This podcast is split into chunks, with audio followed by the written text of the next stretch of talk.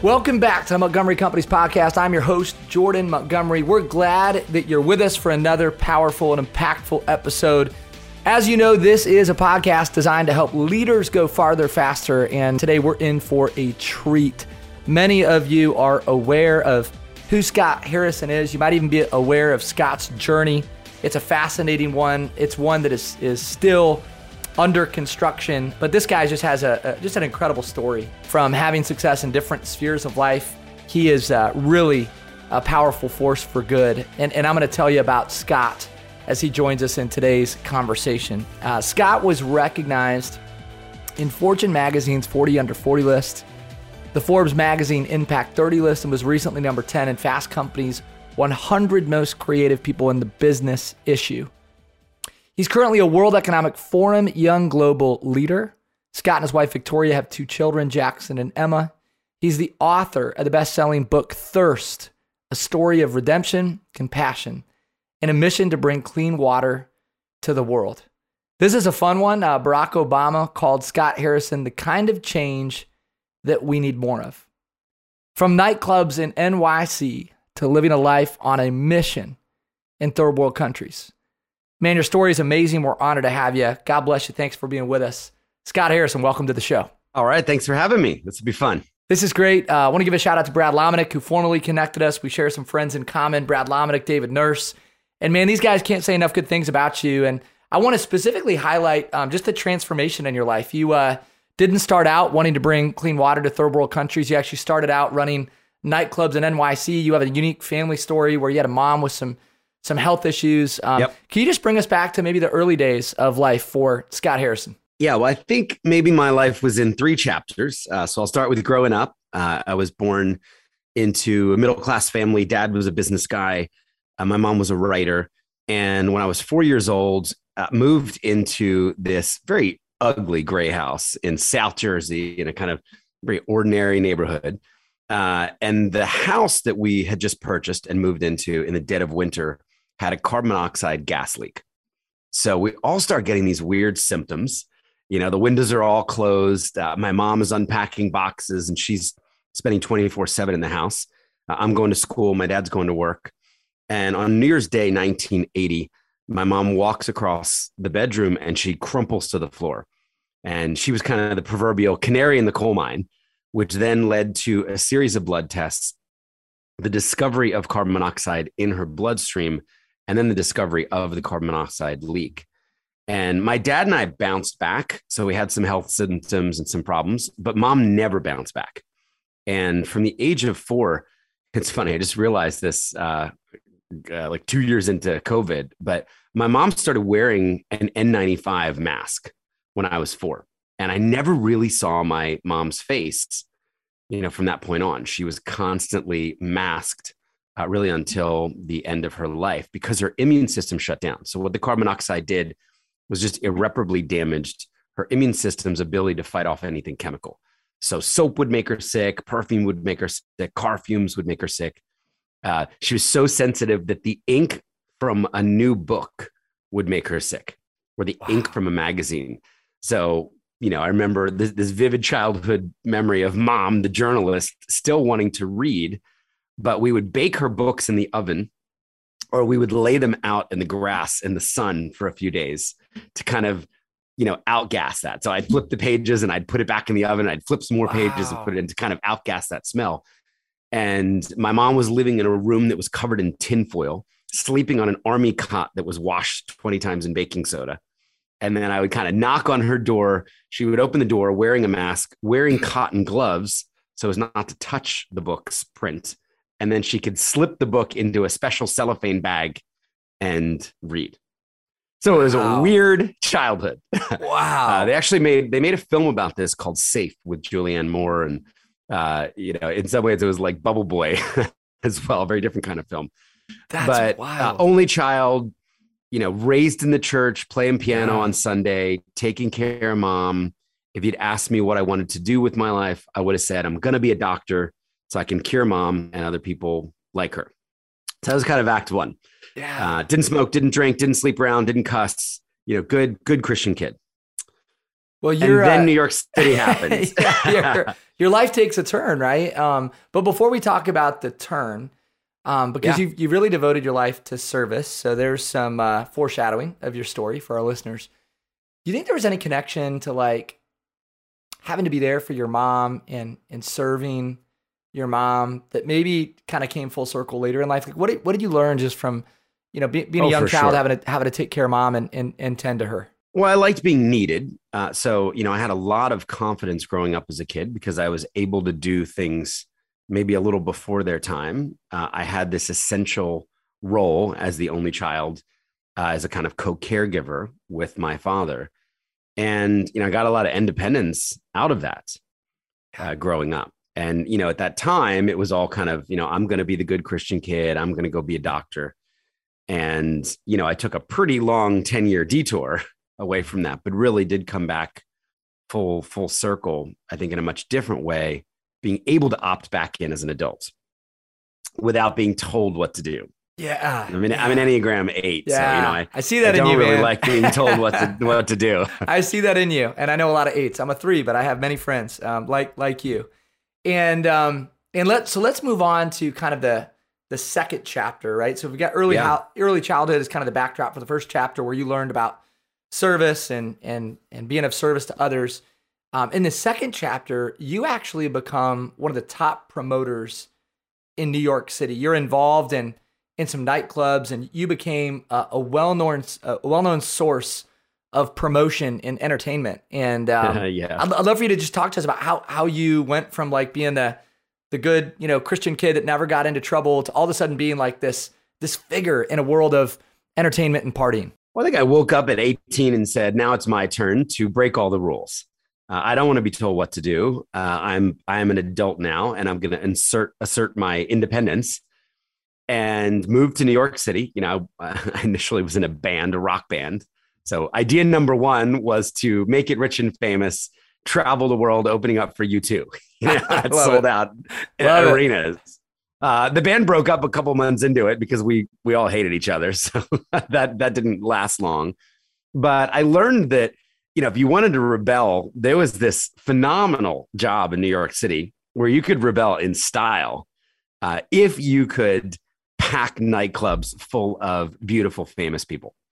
And, the idea of being the club promoter who decided who came in, sitting with, the rapper of the moment, the movie stars of the moment, the models of the moment, and drinking and partying for free.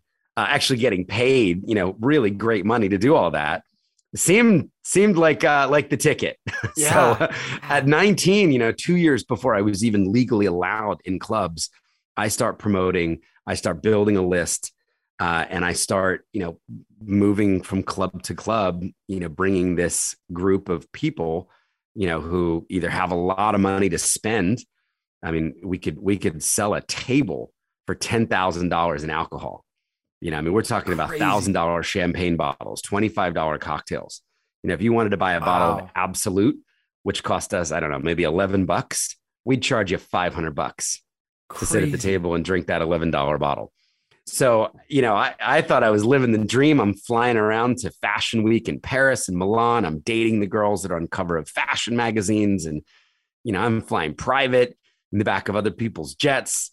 I've got the BMW, I've got the grand piano in my New York apartment, I've got the Rolex watch, and I've arrived. And over the next 10 years, I'd worked at 40 different clubs and picked up every vice that you might imagine would come with the territory. So 2-pack a day, Marlboro Red habit, sometimes 3-packs if we were doing cocaine or ecstasy or MDMA or, whatever the flavor drug of the month was.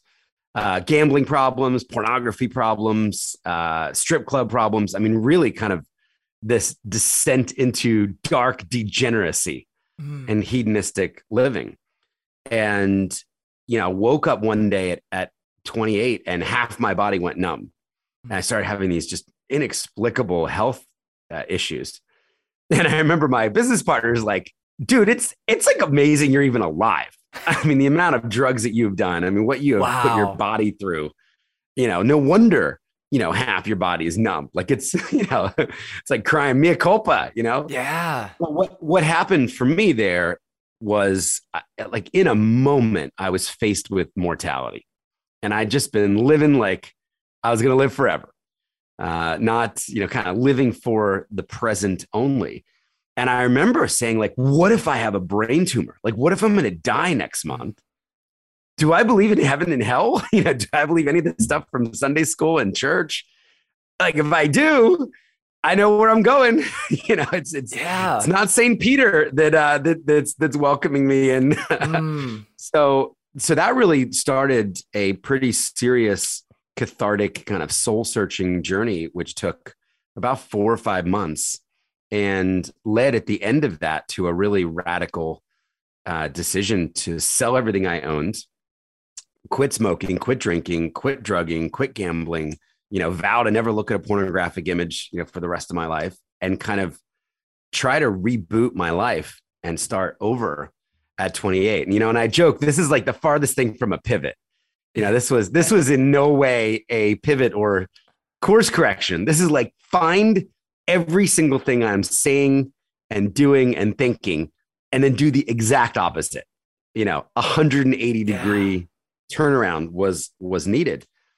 And, you know, I did manage to quit the stuff and applied. My big idea was I was going to tithe one of the 10 years that I'd selfishly wasted, and I was going to give it to God, and I was going to give it to service and see where that would lead me. You know, could I be useful in a different context?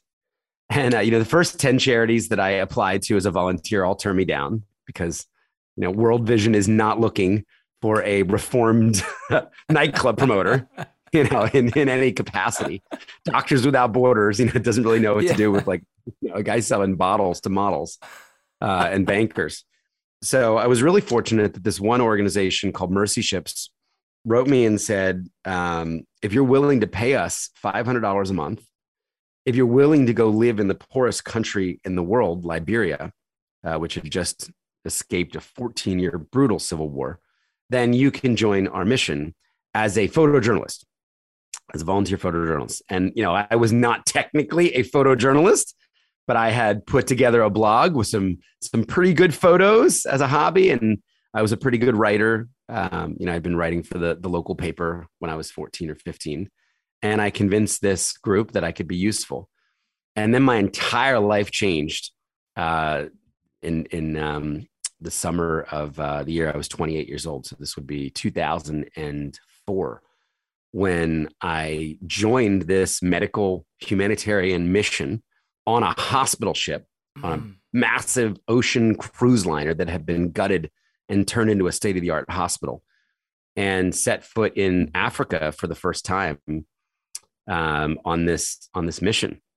And I remember getting fantastically drunk the night before because I kind of knew that this was going to be it, and I had to go out with one last hurrah. So I smoked 60 cigarettes and, you know, drank 8 or 9 beers. Like, turned up the next morning reeking of smoke, you know, my head hurting, and then there was just something, you know, symbolic or prophetic about, you know, I was going to walk up the gangway of a ship, and then the gangway was going to lift, and then I was going to sail away to a new continent and a new life and a new kind of calling.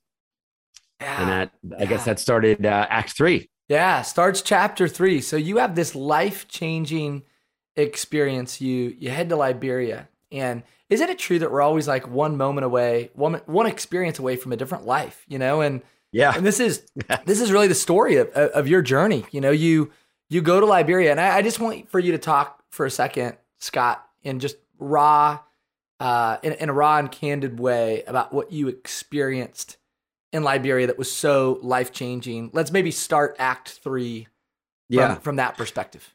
Well, so the ship that I was living on, there are about 350 volunteer crew, many of them medical crew, doctors, surgeons, nurses. And, you know, it was an amazing idea. Let's get some of the highest qualified medical professionals from all around the world to donate their vacation time. And instead of going on vacation, come to Africa for 2 weeks or 4 weeks or 6 weeks and operate for free. So that was the idea. And I knew that we had 1,500 available surgery slots to fill. So we'd be able to give out, you know, a card for a cleft lip surgery or to remove a tumor or help somebody with leprosy or, you know, these different conditions that we treated. And I'll never forget. So my third day in West Africa, you know, I've never even smelled Africa, seen it. I mean, it's just, it's a wonderful assault on the senses. So I'm so excited.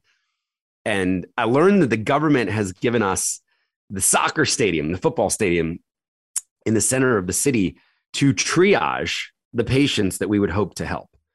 And a small advance team had been, in advance of the ship's arrival, had been posting these flyers all around the country with some of the conditions, pictures of people with the afflictions that we would treat. And, you know, I remember, I mean, these are like pictures of tumors and burns and flesh-eating disease. I mean, stuff I'd never even seen before.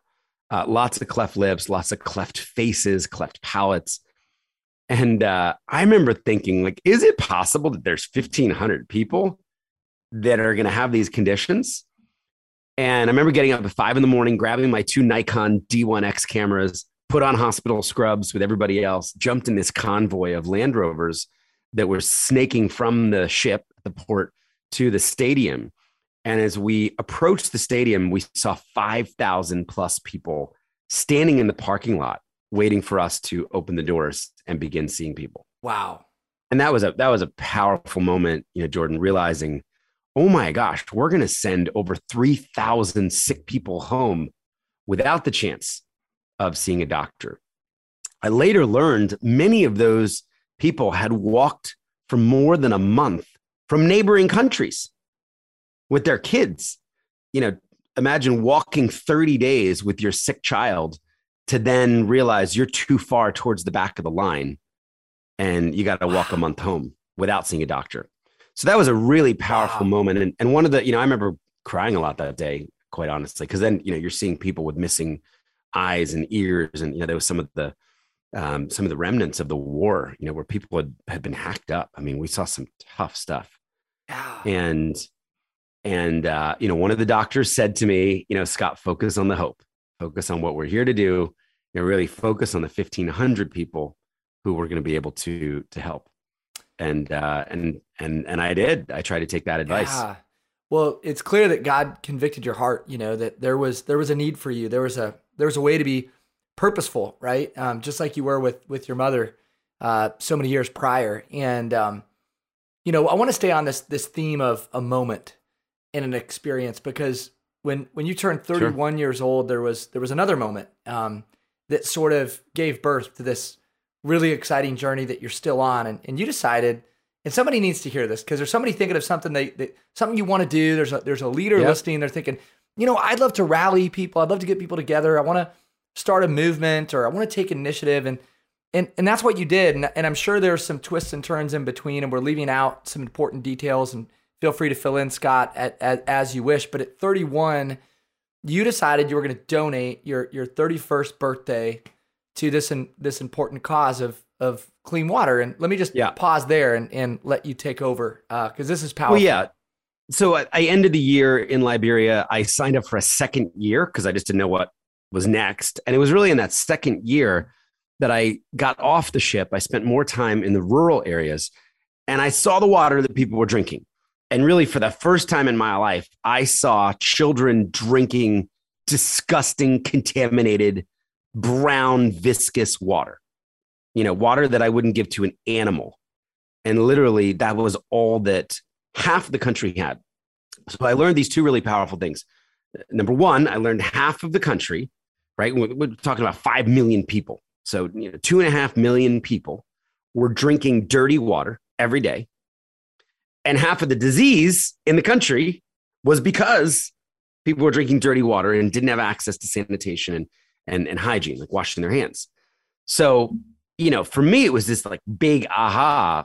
Well, here we are doing these 1,500 after the fact surgeries, but the most basic health need isn't met for half the people living in this country. That was kind of how I landed on water. And I remember the chief medical officer who was my mentor at the time. I just wanted to spend as much time with this guy as I could. you know, said something to the effect of, if you really cared about global health, you know, you wouldn't help us build the next $100 million hospital ship necessarily. You would just go and get everybody in the world clean water. Mm. So simple. Like you'd be the greatest doctor that the world had ever seen if you just got every human on the planet the most basic need for health and for life. And I don't know, Jordan, I mean, I was 30. There was something so simple about that idea. I'm like, well, okay, I'm going to try. Yeah, I'll go back to New York City and I'll try. Totally. So that was kind of the backdrop. And then I was about to turn 31 and I said, all right, well, I'm going to start a charity. I'm going to call it Charity Water because that was the only idea I had. A charity that helps people get water. And how am I going to raise money? And the first thing I did to raise money was get a nightclub donated, get open bar donated, and then invite everybody that I knew to come to my 31st birthday party. But they had to donate at least $20 at the door to get in. And I remember 700 people came that night. We collected $15,000 in cash in this big plexi box. You know, we counted it 3 times. We documented it. And then we took 100% of those donations immediately to a refugee camp in northern Uganda, and we did our first well. And then we fixed a couple other wells, and then we sent the photo proof and satellite images, like GPS coordinates, of these wells back to the 700 people that came. And we said, you came, your $20 made a difference. People are drinking clean water because of you, and wouldn't you want to do that again? And that was, that was $700 million ago and 15 years ago. And really the start of, what's now been, a community that spans 150 countries with Charity Water supporters. And, crazy. That's been continuing to grow really from that very simple idea. Crazy. And I know you're quick to give many other people credit. But when you started this journey, Scott, I believe it was 1 out of 6 people in the world Yep. drinking regularly contaminated water. 1 billion people water, at the time. Right? 1 billion yeah. people. Mm-hmm. And where are we at today? So obviously the world's grown. Yep. But now the world has grown and we've made progress. So we're now down to 1 in 10 humans on the planet and 771 million people. That's impact. So yeah. So it is. But let me just say, it's also crazy that right now as we record this, 2 Americas full of people around the world, 770 million people, right? 1 out of 10 humans does not have clean water to drink. I mean, we are literally landing rockets, on platforms in raging seas. Mm. We're talking about colonizing other planets, and yet 10% of the people on planet Earth don't have water to drink, don't have clean water to drink. So, we think that a lot more progress needs to be made and a lot quicker. Well, you've had all these crazy experiences, right? As you've worked toward that progress, and it is crazy. Like, how could that be? That we have advancements in so many areas and behind so many important causes. Yet this most basic need is so many people are falling short of it being met. You've been able to experience some crazy miracles. There's some radical stories that have both been inspiring but also very convicting. You met a young girl kind of after the fact. You actually met her in maybe sort of a unique way and heard about her story. She was 9 years old. Her name is Rachel. Yep. And I want you to tell this story because this is inspiring. It's a bit hard to hear, but it's really inspiring. And this is a podcast where we help leaders take action. And I think this is going to move some people. So can you tell us about Rachel, Scott? Well, maybe just going back a little bit to the backdrop of that. So Charity Water started with a birthday party, which was a very simple action, right? Anybody could do that. Like, hey, I'm having a party and don't bring me any gifts. Just make a donation to a cause I care about. So that was day one of Charity Water. It started with $15,000. And the next year, I said, well, how do we improve on this? I don't really want to ever throw another party again like this. Just the nature of that is not scalable. But what if I kind of kept with the birthday idea and I donated my birthday and I told everybody, stay home, no party. I don't need a tie or a wallet or a gift card, right? I've got everything I need.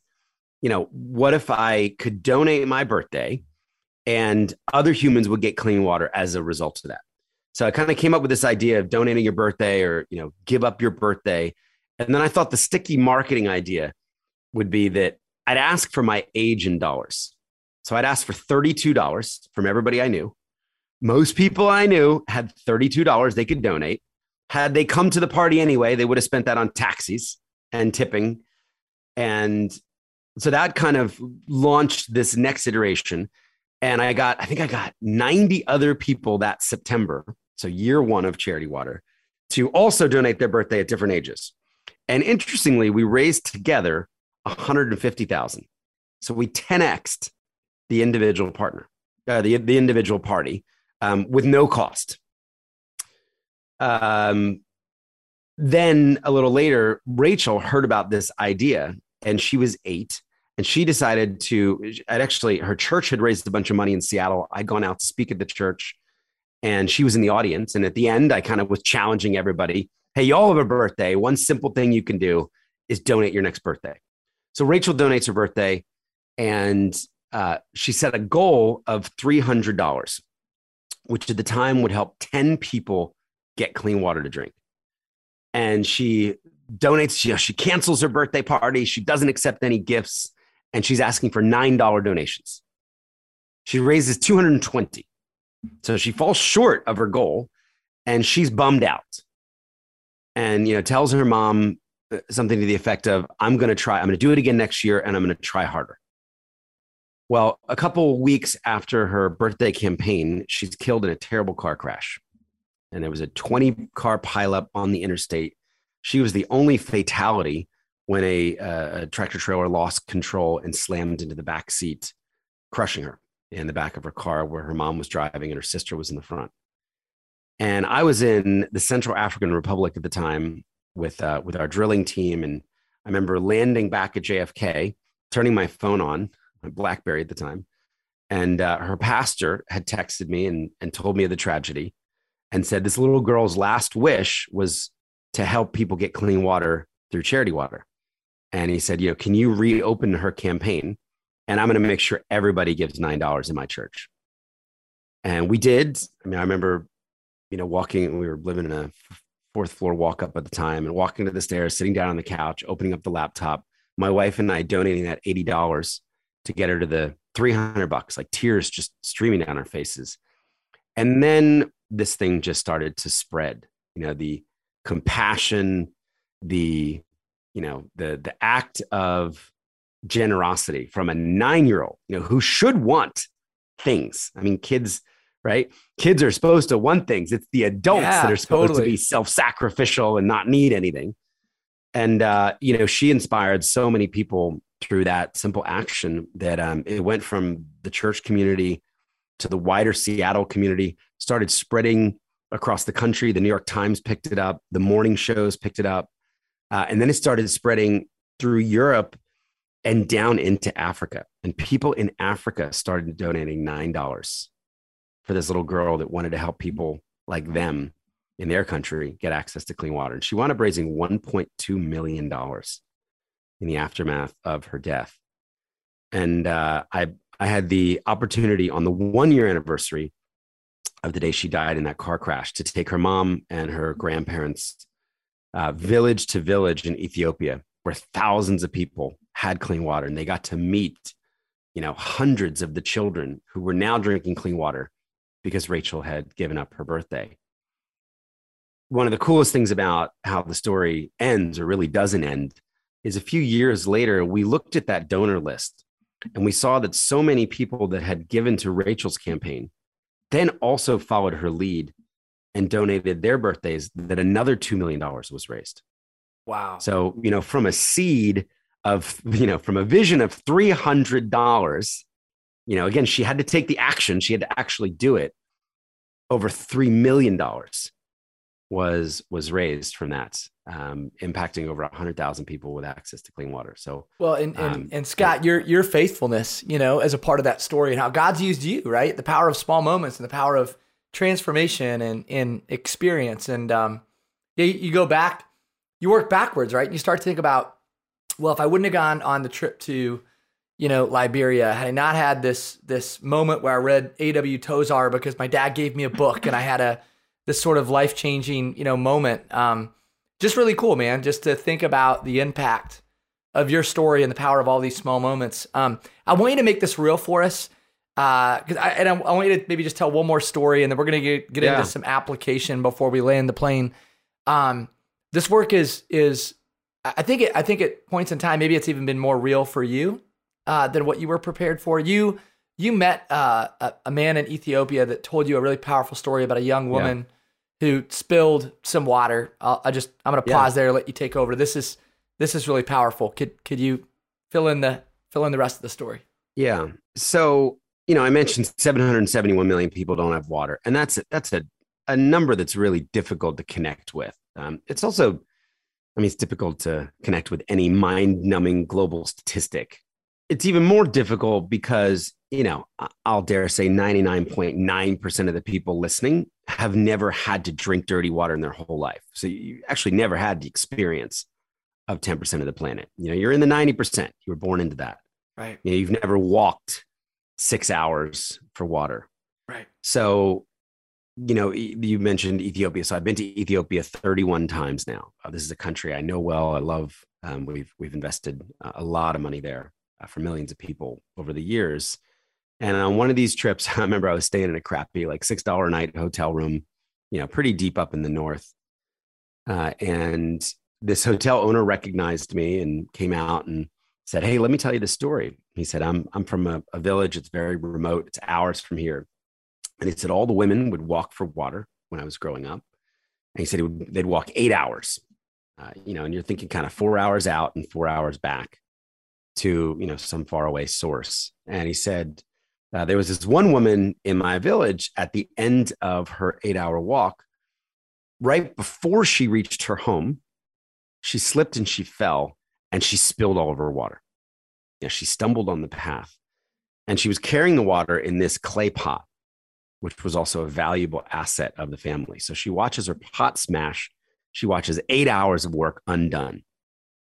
And he said, she took a rope and she climbed a tree next to this path and she tied a noose around her neck.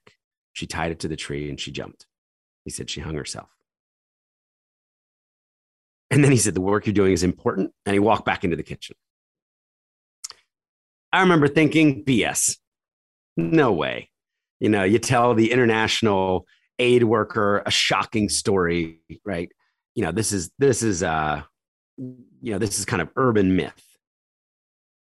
So I went back to New York and I remember sharing it with my wife, and, you know, it just nagged at me, Jordan.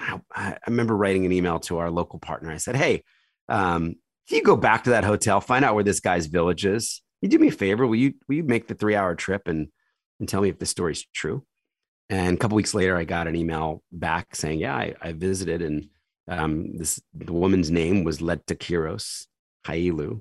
And then I remember, you know, it just came at a time where I also needed to kind of emotionally, viscerally reconnect with the work. I've been doing a ton of domestic travel. I've been doing a lot of speaking and fundraising.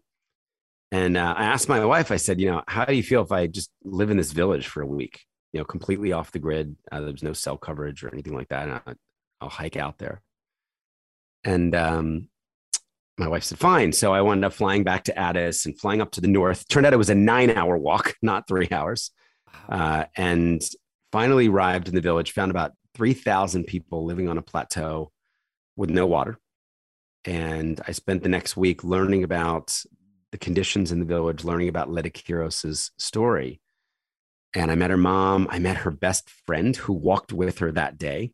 And there's a fork in the road, and you know, her friend headed towards her house and Letakiros headed towards her house. And finally, that, you know, I saw where they got the water, which was this terrible source. It wasn't even clean, at the bottom of a ravine, a steep ravine. And at the end, they took me to the tree where they found her body, right next to this path. And, you know, I remember I didn't know until I got there. I'd assumed that this was a woman at the end of her life that had been walking her whole life and just grew weary. What I found out when I got to the village and lived there for a week was she was 13 when she died. she was a teenage girl. And, you know, there was this frail tree, you know, that barely looks like it would even hold a 13-year-old's body. And I remember asking her friend, you know, why do you think she killed herself? Like, why not go back for water the next day? And her friend, you know, this was all translated, but her friend said, shame. Shame. She would have been ashamed to face her family because not only had she spilled the water that they needed, she had broken the clay pot, which was this valuable asset. And in desperation, this 13-year-old girl, you know, hung herself, and the elders found her swinging from a tree. I remember visiting her grave, which was this pile of rocks behind a church, and talking to the priest who gave her funeral service. And I came back from that trip fired up, angry, you know, not on my watch. Like, yeah. Not on my watch are our children, you know, hanging themselves from trees if I can do anything about it. And, you know, that was a real animating factor to get on the next 500 planes and, you know, go make the next 500 speeches. Man, but it underscores the importance of your work and also the commodity that water is, right? For so many people. I mean, it's commodity for us and it's necessary, but it's a real commodity for so many in the world that underscores the important work that you're doing, Scott. So, somebody listening to this, and again, maybe today's podcast episode is just timely for one person who's thinking about taking action, taking initiative. I know a whole bunch of people are inspired, but there might really be somebody, Scott, who is thinking about taking initiative and getting behind a really important cause. It might be this cause, and I certainly want you to tell us how we can get involved in Charity Water. But for the person who's got like that stirring in their heart and they're feeling convicted and they want to step out and do something significant, could you maybe just speak to that person or share some advice with the person that wants to step out in faith and maybe do something that's unconventional or different? I mean, I think it all starts with simple action. You know, there's so many people that dream about a life change or getting out of a job that they hate, and they just never take that first step. I mean, I had no idea how to build or run an international aid organization, but I did know how to throw a party, yeah. And ask people to give $20, and that felt achievable. And when we had that first $15,000, then we raised 50, and then we raised 100, and then, you know, then we built a website and we started taking donations. So, you know, if I think of the early days of Charity Water, it was a flurry of activity, right? It was idea to action in such a short cycle. And not everything worked, but we kept stumbling upon things that did work and did have traction or did have product market, you know, fit. And then we would do more of those things. So, you know, I mean, to be honest, I mean, in the early days, they were 80 to 100 hour weeks. I wasn't married. I didn't have kids back then. Everybody was just working like crazy with passionate conviction and energy to create something out of nothing. And, you know, one day you turn around and you're like, wow, I guess we kind of did. Yeah. You know, wow, we raised $100 million last year. I guess it's real. You know, there's thousands of people working on this project around the world, but I think, you know, it all starts with a compelling vision, you know, or a purpose for your life, or, you know, water was just really clear for me. Not on my watch. You know, I was selling bottles of water for $10 in clubs. Crazy. The people who wouldn't even open the water because they were drinking booze instead. So, you know, I feel lucky to kind of stumbled upon the issue that I could commit a life to, you know, or a life of intentional work towards. And then I don't know, like, you know, I'm still at it. I mean, we're in year 16 now and we're all working really hard. I'm not working 80 hours a week anymore. I'm coaching baseball, you know, for my 7-year-old's team. And, you know, the rhythms are different. But, you know, I think you really have to step out and start and try stuff. And so many people just feel paralyzed by, you know, I have this idea, but I don't have the time, or I wouldn't know how to start. Well, I love what you said about, you know, not really knowing how to start a company, but you knew how to throw a party. And in our organization, we always say, build the plane as you fly it. Get it off the ground. Take messy action. It doesn't have to be perfect. Done is better than perfect. And sometimes you just got to take a chance. Yeah. I mean, Seth Godin has been saying, you know, talking about this for years, like ship it, like you just need to ship it. Yeah. Come on. You know, even my wife coaches nonprofits now online and, you know, helping them market and scale. And, you know, sometimes she'll just deliberate. I'm like, just ship it. It's fine. It's good enough. You know, in the time that ship you it. Can spend to perfect something, you know, just put it out there and now move on to the next project. How do people get involved with you? So there's some people that are inspired. You cause them to take action today. There's also some of those same people that want to get involved. They want to get behind Charity Water and be a part of the important work that you're doing to save people's lives and offer clean water to the rest of the world. How do they jump in and get involved in this important work, Scott? I think the easiest way is actually where a lot of the growth of the organization and our impact has been coming from, which is a community called The Spring. And think of this like Netflix or Disney Plus or Spotify or Amazon Prime, except you don't get anything every month. You get no music and no movies and no, you know, news and no free shipping that now is like within 6 minutes, it seems. But 100% of what people give goes directly to help people get clean water. We didn't really talk about that, but Charity Water pioneered this 100% model 15 years ago. So all of the overhead for the organization is raised separately in a separately audited bank account from 130 families. That's allowed millions of people to give in the purest way. It's incredible. So that's a really unique business model. So when people give, you know, $30 a month or $40 a month or $10 a month, whatever they're able to, 100%, even a payback of the credit card fees incurred, 100% of what they give goes directly to the field. And, you know, look, Disney Plus went from, I think it was 0 to 100 million paying subscribers in a year. I mean, you know, we're trying to get to 1 million to start. And surely, you know, 1/100th of the people who could sign up for The Mandalorian or, you know, Boba Fett or the Disney catalog could care about clean drinking water for humans. You know, especially if they could see transparently how that money is making an impact. So there's also a great video. If you could just go to thespring.com, there's a video now there that's had like 70 million views, which is kind of a short version of the Charity Water story. And that's one way people can get involved. And then every once in a while, people will sponsor an entire community for $10,000. Someone will actually drill a whole well for 250 people. We've got a lot of small businesses do that, a lot of families, a lot of entrepreneurs. So that's kind of the, you know, the next step up. If somebody's, you know, getting to the end of the year and says, wow, our company could help a whole village get water. Well, if you're listening to this conversation, you're driving down the road in your car and you're listening through one of the many platforms and you're thinking, gosh, I can't remember all of this. We're going to put all the links in the show notes. So, so you can go check out Charity Water and join the mission and the important work that Scott and his team are doing. And I love the model behind the mission, because you're right. So many people are thinking, okay, when I donate, what percent of my donation actually goes toward the work? And 100% of the donation in this case goes toward the mission and toward the effort. I want to end this way, Scott. We want to honor your time. And I know we have just a few minutes left.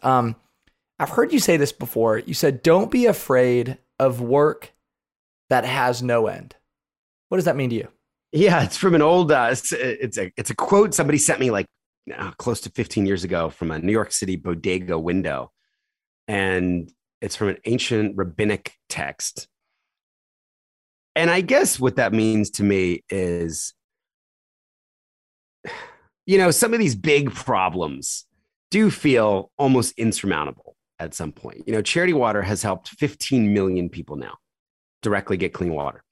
You know, now that's 830 Madison Square Gardens full of people, right? It's 800 stadiums full of people. But you put that against the 771, we've done 1/50 of the work that needs to be done. Yeah. And I think it's, you know, what I love about that is that idea of like this never ending work and, you know, are we ever going to get enough water to enough people? That kind of used to scare me. And then, you know, now I find it almost exhilarating, because I imagine this day when everybody does have clean water on the planet. I mean, this is a solvable problem. Like, we can do this, and other orgs are stepping up, and governments are stepping up, and donors are stepping up, right? So we get to this day when we kind of celebrate, you know, world water victory. you know, are we going to drop the mic and try and go get rich? No. I mean, we would take everything we've learned over decades. We would take this generous community of donors and supporters from all around the world, right? Which would be millions, if not tens of millions strong at that time. And we would ask the question, what other good could we do? How about hunger? Are there still people that are going to bed hungry? And how about shelter? Are there people who don't have a roof over their head, who aren't safe? You know, let's go tackle one of these other basic needs or basic human needs.